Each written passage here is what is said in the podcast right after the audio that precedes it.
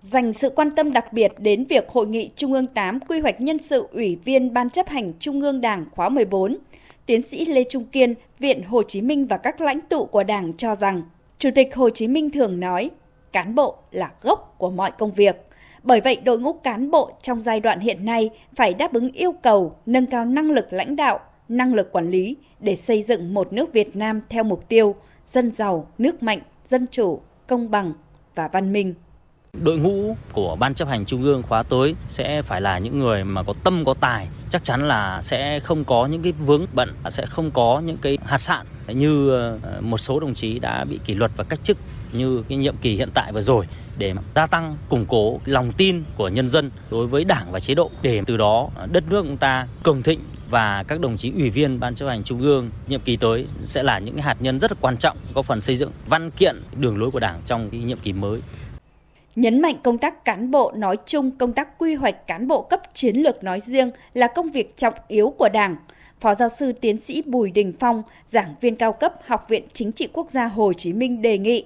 có sự phân tích rút kinh nghiệm từ công tác nhân sự các nhiệm kỳ vừa qua, bởi quy trình trong công tác cán bộ nhiệm kỳ nào cũng được cho là bài bản, thận trọng, nhiều bước, nhiều khâu, nhưng sau đó vẫn xảy ra tình trạng cán bộ vi phạm bị xử lý ở các mức độ khác nhau. Quy hoạch đội ngũ cán bộ vào trung ương khoảng 14 thì tôi cho đây là việc làm rất cần thiết. Theo tôi lần này để làm tốt ấy, thì cái đầu tiên ấy, phải ra soát lại những cái lần trước, giới thiệu trung ương các lần trước cái gì làm được, cái gì làm tốt, vì đâu, vì sao, cái gì làm chưa tốt, làm chưa được. Thậm chí là có những cái chuyện để cho nhân dân họ dư luận xã hội cái này nguyên nhân tại đâu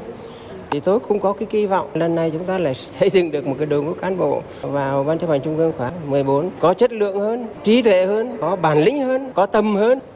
Nhân sự nào đường lối đó, nhân sự nào chủ trương đó, nhân sự nào quan điểm đó và nhân sự nào phong trào đó. Bởi vậy nhân sự có tính chất quyết định cho cả chiều hướng phát triển của phong trào cách mạng. Theo giáo sư tiến sĩ Mạch Quang Thắng, Học viện Chính trị Quốc gia Hồ Chí Minh, mỗi lần đại hội công tác chuẩn bị nhân sự đều rất kỹ. Kỹ như vậy cũng không thể tránh khỏi trong bước đường phát triển có sự rơi dụng, sự biến chất của người này, người khác. Đó là điều dễ hiểu, không phải do làm nhân sự sai.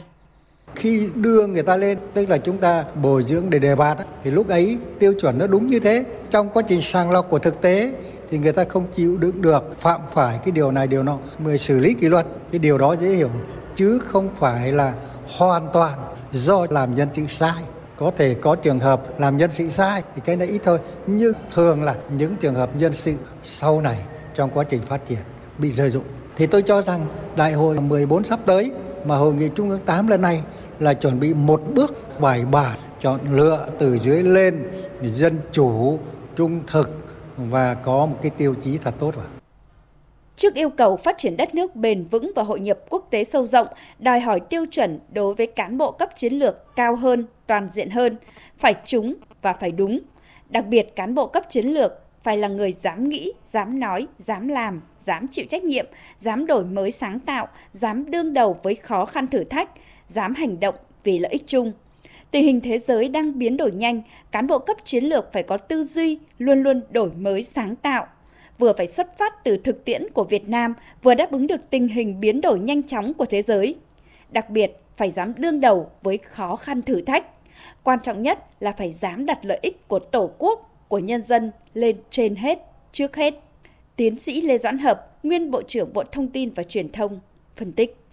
Cái thứ nhất là, là dám suy nghĩ để làm những việc mới mà năng suất hiệu quả tốt hơn và đúng một thời đại công nghiệp 4.0 chứ không phải làm theo cái cổ cũ. Làm những cái trong đời chưa có, làm những cái trong sách chưa có. Cái thứ hai là dám làm, nghĩ ra nó rất quý. Nhưng có dám đưa cái mới vào cuộc sống không? Dám lấy cái mới để làm và chứng minh mình trong tương lai. Lấy cái kết quả trong tương lai để đo thước đo tài năng của mình. Nhưng mà tôi nghĩ có cái dám thứ ba nữa là dám nói. Dám nói là dám nói để bảo vệ cái đúng. Ngăn chặn cái sai. Để cung cấp đầy đủ thông tin cho đảng và nhà nước và các cơ quản lý. Để chúng ta có cái giải pháp tốt hơn.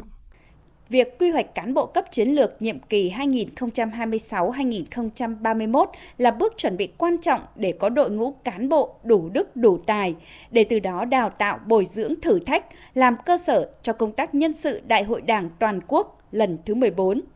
Hy vọng mỗi đồng chí được giới thiệu với cách làm bài bản thận trọng, sẽ tự soi xét lại mình, tiếp tục phấn đấu để đáp ứng yêu cầu của Đảng, Nhà nước và nhân dân giao phó.